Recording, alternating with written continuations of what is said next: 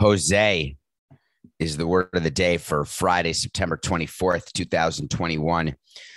Tomorrow, September 25th, 2021 is a Saturday. There isn't a show on Saturday. So today is the day I'm going to talk for a few minutes about Jose Fernandez, as it has been five years since his passing, since the accident that took his life and two others on a boat in the middle of the night on a Saturday night in Miami. I ran out to the jetty to the rocks where the crash happened in the years since then. I've probably been there four or five times. And as time passes, it n- doesn't get easier. So much death I've gone through so much death recently, actually. And I keep wondering when does it get easier? When do you start processing things differently, or when does the pain go away? And it turns out it it doesn't go away. I'm I'm trying to articulate exactly how I feel about it. It the edge gets a little cleaner, but the waves they come just as hard but less frequently. So when you've got big waves of grief that come to you and they are frequent, you have to be in the ready position at all times. When they become less frequent, you can snorkel and look at fish, pay attention to your surroundings, look at the sunrise, the sunset, look for dolphins and whales, knowing that there will be another wave coming, but you've got some time. The problem is when you've got a multiple year streak of death, which everybody deals with, even if the waves are coming less frequently, if you are dealing with multiple levels of grief, then there's different levels of waves that are coming more frequently. And I'd say that's where I am. Jose Fernandez's daughter, Penelope, is turning five years old in February. His girlfriend, Maria, fiance Maria is raising her, and she's an amazing little girl, bilingual in school, incredibly cute, looks just like Jose, has a huge personality. Maria is raising Jose's daughter, teaching her about her father, who she has and will never meet. Jose's mother, Maritza, is still dealing with the loss of a child, which is the unthinkable loss that you don't get over the waves never become less frequent. For Maritza, the grief is every day just as large as it was day one when everyone was in shock. I think about the team that we had in 2016 and what we went through together during those days following September 25th. I think about Dee Gordon hitting the home run off Bartolo Colon to lead off the first game the next day, September 26th even though Bartolo Colon threw him a meatball, you still have to hit the home run. I think about Adam Conley, who's back in the big leagues, I believe. And I think about the words he said. He's a religious guy, the words he said in the clubhouse on September 25th. I think about Jose's funeral. I think about the trip to Cuba back to where he grew up, where we did a memorial service, where I attended a memorial service, and I went to where he played as a, as a little boy. I think about what he could have been doing now as a 29 year old in the big leagues. I think about what I'd be doing now if I were still with the Marlins, if Jeffrey Loria hadn't sold the team, which he sold because Jose passed away and he had unspeakable grief. It's just a strange thing to have to be that close to a player and to have that type of tragedy. We've all had tragedy in our lives. I think we can agree on that. We've all had to go through incredible, painful, present moments and try to figure out what to do with them, how to move forward.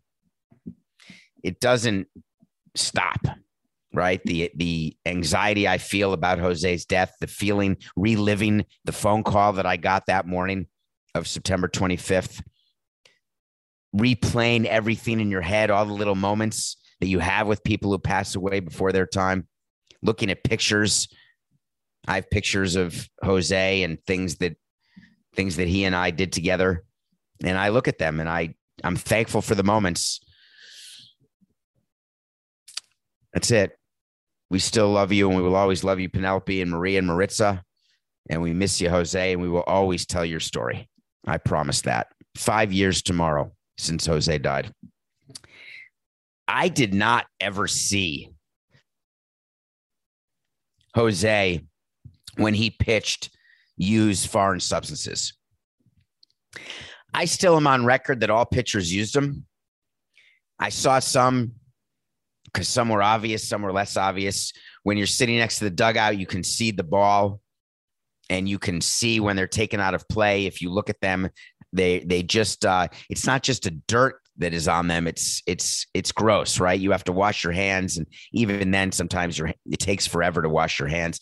It's sort of like getting turmeric out from underneath your fingernails.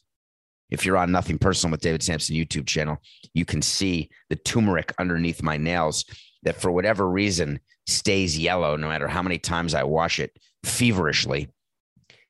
I never saw all pitchers use them, but as we know, many pitchers used them.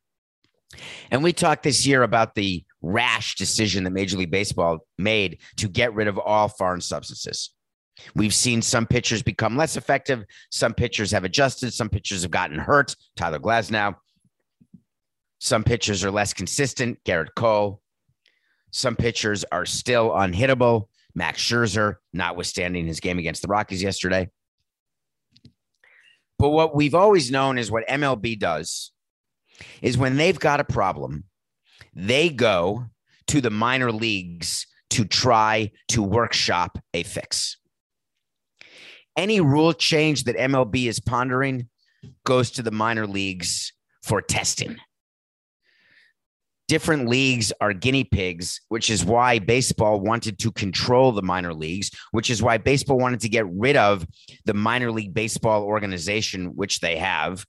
Why baseball wanted to literally control what teams were where, what leagues did what, where, when, and how. And I don't blame baseball for that. I encourage it. I was a part of it. When you run a company, you want to control everything you can about your product. Why do you think that so many companies try to take over the entire supply chain of their products from production on up? Because when you have to rely on somebody else, you lose control. Why does baseball take an ownership position in Rawlings? Same reason. They want to control. So when baseball is meeting with itself and they're deciding what they want to do with the game, we need more offense. We need less defense. We need less shifting. We need more power. We need more base hits. We need fewer strikeouts. They'll make a list. And then under each item, you have proposals. How do we deal with the strikeouts? One of the ways, then you have like a flow chart underneath strikeouts, how to deal with so many strikeouts. You talk about, hey, do we make it four strikes instead of three? Do we make it three balls and four strikes? Do we make it three balls and three strikes? Do we make it two balls and four strikes? What will get players on base? Do we make it six balls and four strikes so no one walks, which is one of the true outcomes? No walking, no striking out, no home runs. Do we make it impossible for players to not get on base, therefore making it impossible for pitchers to last longer into games, which therefore makes games longer? So everything has an impact on everything else. So it's what our job is as executives in baseball to look at a situation. Theo is now the czar of this in theory in baseball, looking at all the different rule changes, understanding the ramifications of each change it's the pebble in the stream analogy where when you drop a pebble in the stream, there are ripples, and the smartest and best people in business can figure out what every one of those ripples look like in the stream. People always say, I can see around the corner. That means you can see what's coming in your life, whether it's in your business life or personal life. You can see as lawyers, you get trained to think about what the ripples are, what they will be, and how to deal with them. Baseball, when they got rid of all the foreign substances, they had to have known that that was not a permanent solution because they had to have known that pitchers rely on it for grip. Grip is required for command. Command is needed for batters to hit because for batters to hit, they need to not be thinking that they're going to get domed. And to think that you're not going to get domed requires pitchers to have command. Do you see how everything is related? So, what baseball did by cutting out the substances, we knew they were going to have to figure out how to get them back. But when you want to get back foreign substances, the best way to do that is to make something universal. I like that. It's not like universal health care. It's not as though I have socialist tendencies, but I am interested in consistency. Consistency for me in baseball is that I understand exactly what every opposing player has in his arsenal. Then the differentiating factor is talent. Imagine going to a duel in the old days, like in the gladiator days, and Joaquin Phoenix takes out a blade from his shoe when Russell Crowe just has his hands. Well, that doesn't seem fair. And Russell Crowe goes in thinking, wow, I have my hands and he's got his hands and we all have our hands. In baseball, if certain players are cheating, if they're corking their bats, if they're using some sort of foreign substance that's not legal, like the spider tack, if they're using a sand emery board, pitchers, in order to impact the ball and the flight of the ball, the hitters have no way to prepare for that. And they have no way to hit that because the ball moves in a way it shouldn't move. So I think we can all agree it's not right. So what baseball is doing, exactly as we projected, they have developed their own baseball. They're inventing baseballs. And what they're inventing is a baseball that has universal stick. And what they're doing is they're giving it to the minor leagues for the fat last 10 days of the season. AAA is still going on. And you that's the highest level of minor leagues. And you give the balls to teams and to games, and you say, All right, pitchers, pitch with that, and we're going to take a look.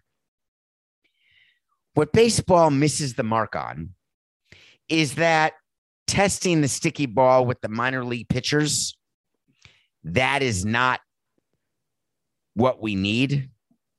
We need to test it with major league pitchers. We need to give it to the pitchers to hold to throw bullpens with, and then to use it in spring training against other big league hitters. The next step for these sticky balls may be to use them during spring training next year of 22, but then they have to be ready to implement that and have enough balls made for it to be during the regular season because MLB cannot go into the regular season next year without a new rule on foreign substances. They've got to allow them again. I understand why they use the minor leaguers. The minor leaguers are great for other such possible changes. You go to the minor leagues and say, hey, we're going to move your mound back by a foot. Hey, we're going to not allow you to shift two players on either side of second base in the infield at all times. We're going to allow the designated hitter to come back into the game after being taken out. Whatever a possible rule change is, is very different to me than the equipment. And I don't mean having first and third base coaches wear a helmet and you test that at the minor leagues. I don't mean pitchers wearing a helmet and you test that at the minor leagues, which they did and it didn't work because the pitchers couldn't pitch with it. Therefore, the major league pitchers didn't. That was back when pitchers were starting, were getting domed all the time. And we were freaking out that someone was going to die on the mound in front of all the fans. But of course, time passes pitchers this year. Bassitt got hit in the A's and he's back. He had facial fractures. MLB sighed a huge breath of relief. because we just did not want a pitcher to get permanently injured and force pitchers going forward to wear helmets. It's much like after one shoe bomber, now we take our shoes off at TSA or one, you know, candy bomber, and now we have to give up our good and plenty or have them examine it every time you travel. So, what I predict is going to happen is that the minor leaguers will use this sticky ball for the next 10 days, and it will not be nearly enough of an example in any way to show baseball whether or not it is the proper level of sticky, whether it's the right sticky that will satisfy the big league pitchers. They're going to have to do more. They will do more. You can count on it. But in the meantime, the minor leaguers continue to be guinea pigs. The minor leagues continue to be a hotbed of possible change, all leading to much ado about the merry wives of Windsor. Much ado about nothing. There was an article that came out yesterday that uh, said that Adam Schefter, I'm switching gears. I didn't know how to transition into Adam Schefter. He is an insider for uh, the NFL. If you want information, apparently you follow him on Twitter and he breaks news and he works for a competitor of ESPN. I don't remember which one, but it could be the one in Bristol. He is the one in Bristol. Thank you, Coca. And it was found out that he has made an investment in a gambling company. And it drew my attention because there were people concerned that there is now a tremendous conflict of interest with him because he works for a gambling company. And one of the investors in the gambling company, his partner in the gambling company, if you will, is a guy named Robert Kraft. Robert Kraft is the owner of the New England Patriots. Adam Schefter's job is to report on the New England Patriots as one of 32 teams in the NFL. Do we think that Adam Schefter can report in a totally non biased way about the Patriots or about Robert Kraft or about massages or about coaching changes or about teams that are bad, underperforming, mistakes that are made by the team? Do you call out Daniel Snyder as head of the Washington football skins if you are partners with him? No. Do you reveal that Tom Brady is going to be a Buccaneer when you've got the news first because you are partners with Tom Brady? No. The conflict of interest is not the issue for me. It is the fact that his job performance, by definition, suffers due to the decision to partner with someone who you are reporting on. It doesn't mean that he will take bad news from Robert Kraft and bury it these days. Stories don't get buried, they get found out. It just means they're going to get reported by someone else. It means that the amount of money that he's being paid by the ESPN to have inside information is only useful if you are willing to report on the inside information that is gleaned from your sources. Just having sources, who gives a crap? You've got to take those sources, use them, and then report on what they're telling you and cite them as sources and never give them up. Never going to give you up, never going to let you down. Now, you think Robert Kraft is going to tell Adam Schefter anything? When we have employees who want to make money in outside endeavors, and this comes up all the time when you are running a team, it comes up all the time when you're running a business. When you've got employees, you are paying them. And here's where the rubber meets the road. I feel that I can exert way more control over employees to whom I'm paying a million dollars versus employees to whom I'm paying $30,000 when I had salespeople making $40,000 on commission and I knew they had side hustles or side investments, that they were doing things that, hey, I am going to get a little kickback from a company in order to go to the president of the team and say, hey, let's do business with this company. As a president of a team or the head of an industry or the head of a company, you have to make decisions every day as to where you draw the line when it comes to the activity of your employees.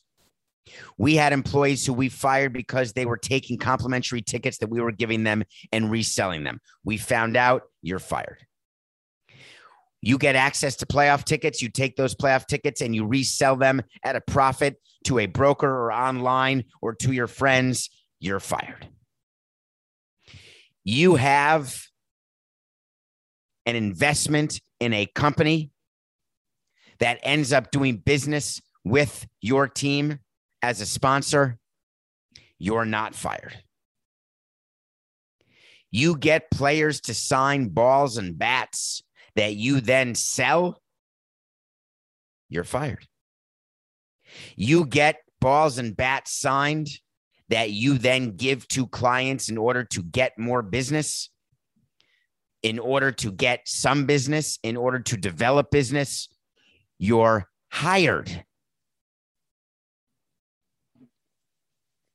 When you are in the communications department and you protect members of the media because you are working with them in another business, you're fired.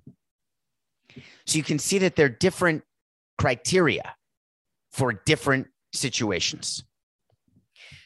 When you've got a president of baseball operations who you're paying over a million dollars to, part of what you are paying for is their exclusivity. You will work for me and me only us and us only. You will not work for a network. You will not go full Jessica Mendoza and work for ESPN, NBA. I'm Alex Rodriguez. And I'm Jason Kelly. From Bloomberg, this is The Deal. Each week, you'll hear us in conversation with business icons.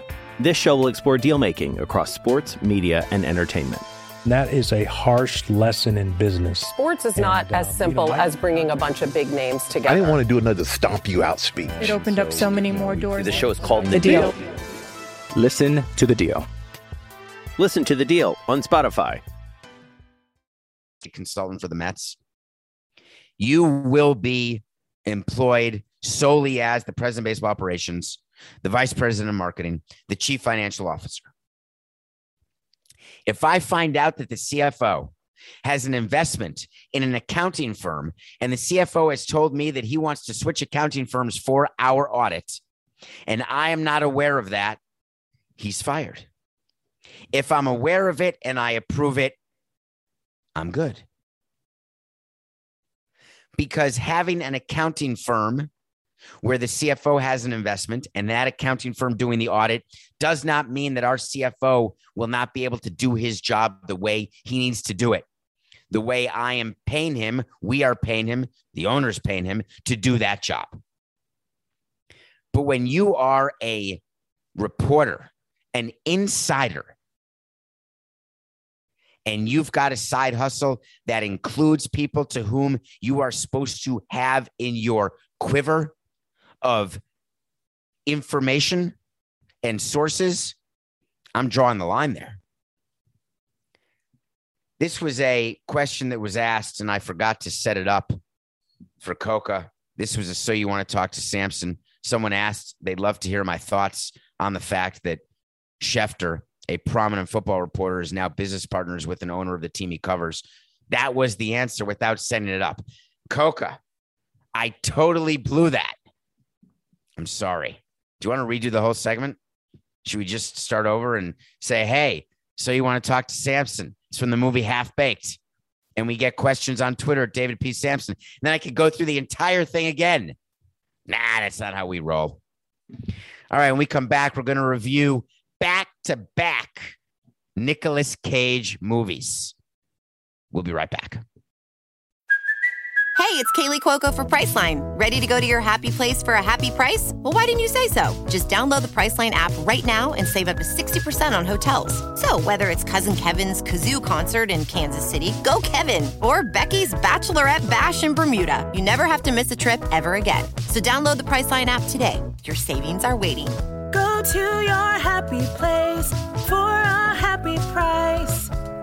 Go to your happy price, Priceline. I'm Alex Rodriguez. And I'm Jason Kelly. From Bloomberg, this is The Deal.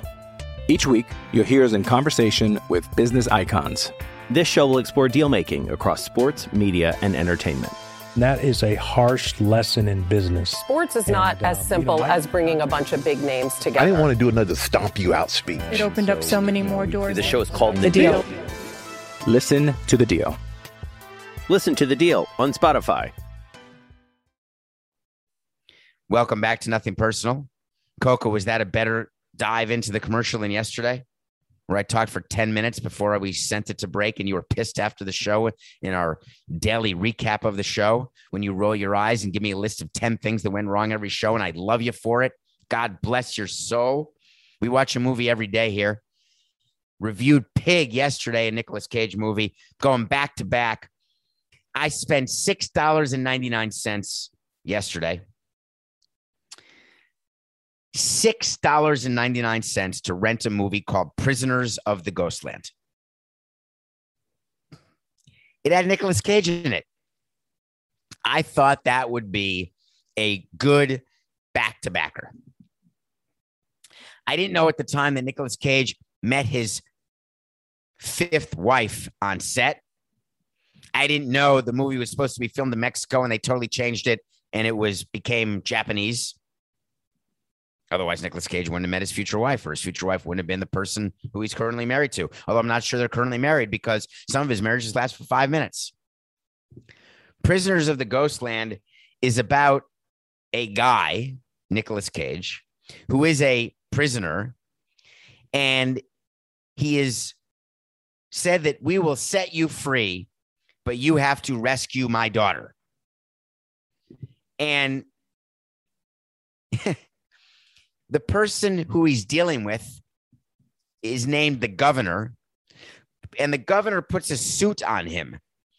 And this reminded me of other movies, and I can't remember which ones right now, which really bothers me. But the suit had bombs all over it. There was a bomb on each arm, a bomb around his neck, a bomb on each one of his testicles. And you had to, oh, Wild, Wild West. Thank you, Coca. Nice. And if Nicolas Cage didn't save this guy's daughter in two days, bombs would go off and he'd be annihilated.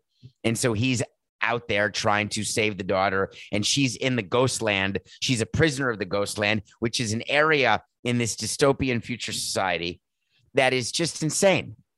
The entire movie has a look to it. The cinematography is interesting. It's got a very good look. It's colorful.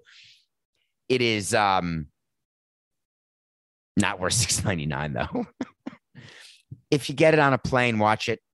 If you have to pay for it, it's an H A R D P A double S. Prisoners of the Ghostland. Nope. All right. Ooh, let's do the nothing personal pick of the day because we're going into a weekend. I want to get to that before we talk about uh, a little more baseball that interests me. Coca is going to decide what we have time for, but I think we're going to get to everything.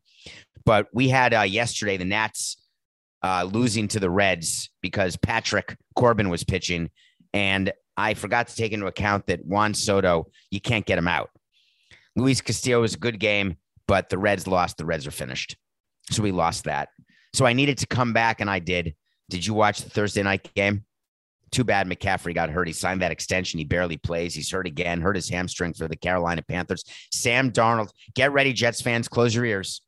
Sam Darnold's undefeated. How do you feel if you're a Houston Texan and you're watching Deshaun Watson not play for you and you're one and two and you stink? You can't score. Ah, it went under 43. That was an easy one. So we're 123 and 103. Let me give you the picks for the weekend. Jack Flaherty is pitching tonight. For those of you who pay attention, on August 25th of 2021, I had to wait to see that Jack Flaherty's season was over. He had some shoulder issues, and I am not screwing around if I'm the Cardinals with Jack Flaherty's shoulder. But then the Cardinals never lost another game. Jack Flaherty said, wait a minute, we're, we're going to make the playoffs. I'm coming back. So Jack Flaherty's pitching tonight. It's a doubleheader, but I'm taking Flaherty and the Cards over the Cubs in the night game. And I'm also taking the no on the wait to see from August 25th. Flaherty is not out for the season. He's pitching tonight. Take the Cardinals over the Cubs. Huge series begins tonight, weekend series. The Yankees have their playoff destiny in their hands, as do the Red Sox, as do the Blue Jays. Whoever does the best over the nine games, the top two teams in those nine games are going to make the playoffs. One of those three teams is out. Two of those three teams have a chance to be out after one playoff game, but one of those three teams won't even make it Blue Jays, Yankees, Red Sox. The Yankees play the Red Sox. The Red Sox have owned the Yankees this year. On Saturday, they've got Pivetta going. You know, the Yankees are beating bad teams. They're streaky. They're losing to good teams. They do not have a good record against the Rays or the Jays or the Red Sox. I'm going to go Red Sox over Yankees on Saturday. And then we're going to watch football all day Sunday. I know you will. Why not? Jon Gruden, who was going to be fired before the season started. Vegas, who's playing now in front of full fans, not exactly the Penn State whiteout, but it's still awesome in Vegas right now. Gruden has a chance to go to 3 and 0. I doubt he's been 3 and 0 with the Raiders before, but I didn't check it. And Cuoco didn't check it. He doesn't have time to check it. So he's not going to check it. But I see Gruden going to 3 and 0. They're only giving 4 to the Dolphins. For whatever reason, everyone still thinks the Dolphins are good. And uh they may be, but probably not. Raiders, 3 over the Dolphins. Actually, the line is four. Cut that, Cuoco. Ready? 40, 69. On Sunday, we're going with the Raiders minus four over the Dolphins. Okay, to sum up, we're 123 and 103. Take the Cards over the Cubs Friday, Red Sox over the Yankees Saturday, and the Raiders giving four to the Dolphins on Sunday. Notice how in there I did not pick the Angels. The Angels are still playing baseball. Ohtani is still pitching. He's still hitting. He may win the home run crown. He may not. Mike Trout is not playing. Anthony Rendon is not playing. I've told you, I can't say it enough times. The fact that Mike Trout continues to watch October is so bad for the game that it's hard to describe. The networks want nothing more than the big market Anaheim Angels to be playing in October with Mike Trout. Trust me when I tell you, they want Mike Trout to be the most marketable athlete in baseball. They want him to be the face of baseball. You can't be the face of baseball when you're on the couch in October. I don't know that I blame Arte Moreno. Well, fans don't because he spends money. But doesn't an owner deserve the blame if you spend money poorly and you have the same results as if you don't spend money? because shouldn't all you care about as fans is winning? Why why is there something for trying? I really don't follow that. This is sports. This is business. This is the world. You don't get a trophy for trying. That's ridiculous. All these people getting trophies for trying now. I can't even tell you the level of rant I'd like to give you about every little leaguer getting a trophy now the old participation trophy. You don't get a trophy for participating in a big league game. You get a ring for winning the World Series. You get flags for winning your division that you can put up in your stadium. You don't get anything for signing Mike Trout to a long, a large, huge extension or having Shohei Ohtani. You don't get anything. Nothing. But they hired a manager and paid him a lot of money. Joe Maddon. Remember, he won the World Series with the Cubs. He was the chosen one. He went to the World Series with the Rays. The Cubs took him away, and Maddon and Theo won a World Series. Maddon and Theo had a falling out, which happens because Maddon is super good at getting teams to win. And then when he's been around a while, his shtick can get old. The Angels said, We're going to bring him home. That's where he was when his career started. Do you know that Larry Beinfest wanted to hire Joe Maddon before Joe Maddon ever took a job with Tampa? And we did not hire him because I said, nah, he's not experienced. We need someone better. what did I know? Can you imagine? Joe Maddon would have been the Marlins manager. In anywho, Joe Maddon goes to the Angels, but is there trouble in Disneyland? Joe Maddon had a quote yesterday that he should not have said. And if I'm Arte Moreno, I'm less than happy. He said, Listen, talking to no one in particular, likely a bunch of reporters, what's your agenda next year? Is it to participate in the American League West and hopefully, possibly make it to the end and play a game in October? My point, he continued, we have to get guys who are ready to win right now in that rotation in order to be where we want to be. Otherwise, you're going to keep perpetuating this method. That's a shot across the bow at his GM, Perry, at his owner, Arte. What he is saying is if you expect to win, having Trout is not enough. Having Rendon is not enough. Having Ohtani is not enough. We need veteran pitching ready to win now. None of this young pitching stuff. Joe Maddon knew when he came into this season that he would need a Billy Crystal and Carol Kane miracle to make the playoffs because he knew his pitching stunk. Remember back in the day, you Yankee fans, Andrew Heaney started. Love him. He's a draft pick of ours, but he's a big leaguer, counts as a successful draft pick, but he's not leading your rotation. He's back of the rotation. Ohtani's not leading your rotation. He's pitching once a week.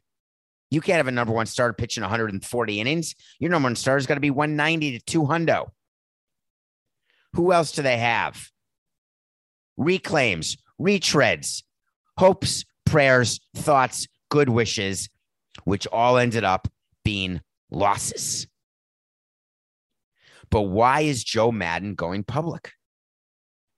When you have a manager who you know is a big time manager, big name, you're paying him multi millions of dollars, you know your team is underperforming, you know that you're having a hard time winning, you know that you're in an organization that has not won.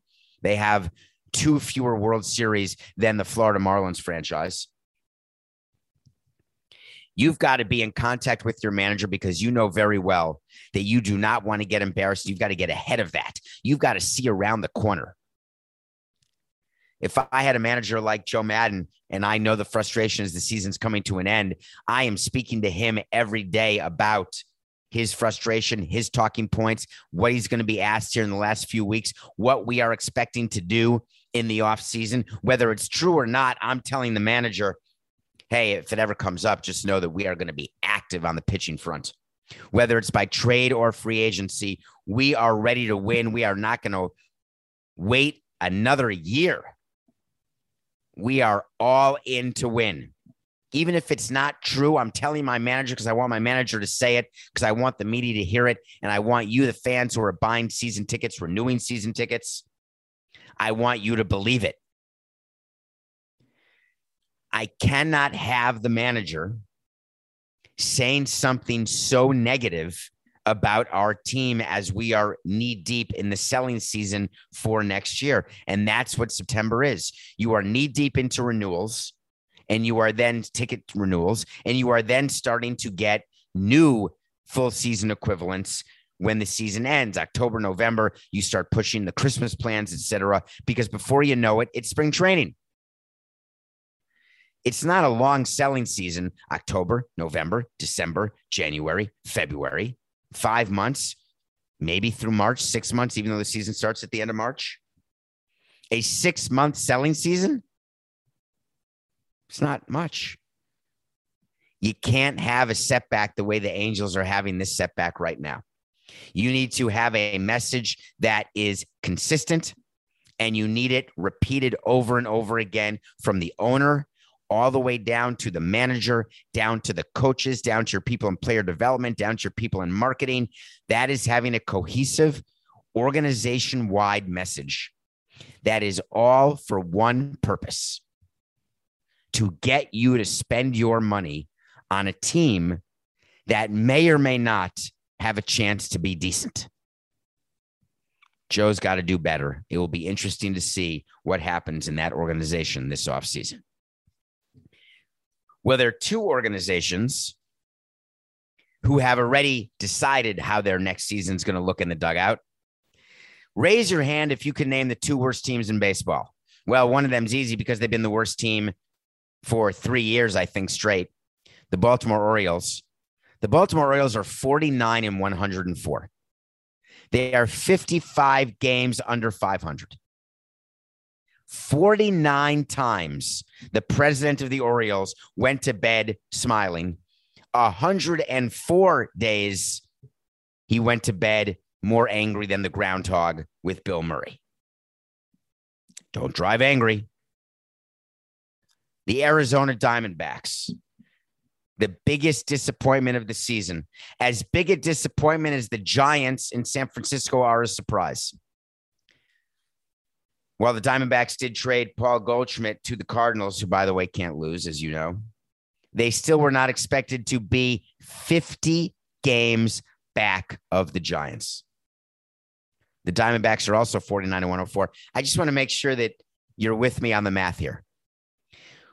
When you are 50 games back of a team, the way you get one game back of a team is you both play and one of you wins and one of you loses. You're then a game back. Then the next day, you lose and they win, you're two games back. 50 days this year. 50. That's almost two months of the season. It's almost a third of the season. If the season were 150 games, it would be a third of the season. The Giants won and the Diamondbacks lost. It's almost incredible to say.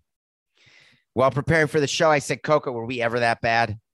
He reminded me we lost 100 games in 2013, and I remembered. The only time I ever lost 100 games, lost 100 on the nose, 62 and 100. As I recall, Cuoco, we had to win our last game of the season not to lose 101. I believe we lost our 100th game on the day before the season ended. So we were 61 and 100 with one game to play, and we had a risk to lose over 100. I wanted to win the last two and only lose 99 games. Or maybe we had to sweep the last three and we were 60 and 100 and then won the last two games. It was something like that. If you look at the game logs in 2013, but never lost more than 100. The Diamondbacks and Orioles have 104 losses with nine games to play. That's bad. As president of that team, I'm thinking to myself, what am I doing here? How are the managers doing? Well, Brandon Hyde and Torey Lovullo just got their contracts extended. It was just announced that both Brandon Hyde and Torey Lovullo will be back in 2022. Now, Hyde had an extension given to him earlier in the season. I always liked our managers not to be on a lame duck year because, in order to have a voice in the clubhouse, in order to control a clubhouse, you actually need to not be a lame duck. The Yankees have the opposite view. They have people on lame ducks all the time, though it appears that maybe Jeter's changing that. He used to bring the Yankee way to Florida. I think Mattingly may be signed for an extra year, or maybe his option was only picked up for one more year. So he's going to be a lame duck again. Although Jeter's a lame duck next year, too. Interestingly enough, it's his fifth year. In any case, I never liked that concept because I wanted managers not to be thinking about their job. I wanted them to be thinking about getting the most they can out of their team. But the lesson I'm learning now about managers, given where analytics currently reside, given where the power of baseball currently resides, which is in the front office, not on the field, not in the manager's office. Managers, as it turns out, they are merely pods they are flow through entities through which the front office makes decisions both during the game, before the game, and after the game. They are messengers. Brandon Hyde is not the reason the Orioles lost a buck four. Torey Lovullo is not the reason the Diamondbacks lost a buck four. And the GM of the Diamondbacks, Mike Hazen, actually Hazen, Hazen or Hazen, Hazen, actually admitted as such. He said, I knew what we were doing. I knew the talent level we had. I'm evaluating the manager based on the expectation. And the reasonable expectation is that we stink. Therefore, we're going to keep him around. But I don't want you all to be fooled.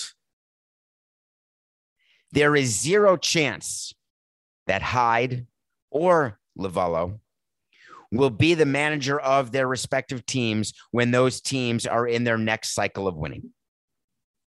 It's the most remarkable thing that we do as baseball executives. We hire managers to oversee the crap. And then when it gets good, we bring in more experienced, different managers. That's what rebuilding teams do. The equivalent is when I told you about what happens with agents, where agents are with players and then when the players start making money, those players go to a different agent. That's what we do as presidents. Why pay a manager a ton of money when you know your team's going to lose a hundo? But then you have to be good enough to know when your team's not going to lose a hundo. You have to be good enough to know when the window is open and you need to pounce. You need to be good enough to recognize when your young pitching is mature enough to win and when you have enough of it and you have to complement it with some bats. You do it and then you go for it. You have to be good enough to not be delusional. You have to be self aware enough. And that is a trait that is not common in baseball. So Hyde and Torey were managers that, in theory, were on the chopping block. Well, I've got to wait to see for you. And I'm going to end this week with a wait to see, and we'll revisit it I'm setting the over under for managerial firings after the season at 2.1. I did that purposely, obviously. 2.1 is the over under. I'm going under. Everyone thinks there'll be a ton of managerial firings. No, because managers are not the reason why teams stink anymore. Take the under of 2.1 in the number of firings after the season. You wait to see, no matter what the articles say about all the different managers on the hot seat. This has been another week, folks. I hope you enjoy your weekend. Be safe. Thank you for listening to Nothing Personal all week and downloading. And remember, you know it. It's just business. You're still the manager, Brandon. It's nothing personal.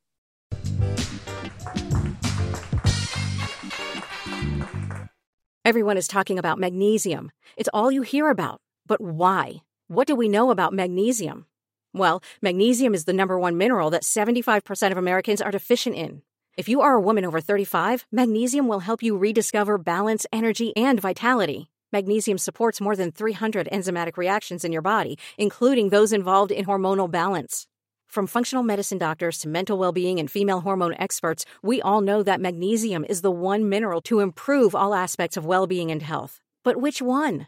Magnesium Breakthrough from Bioptimizers, the trusted choice recommended by leading experts with seven best absorbed forms of magnesium to ensure your body receives the support it needs for overall well-being. Go to bioptimizers.com slash balance today and use code BALANCE10 for 10% off. Support your journey to wellness at B-I-O-P-T-I-M-I-Z-E-R-S dot com forward slash balance. Magnesium Breakthrough from Bioptimizers, your foundation to optimal health and vitality.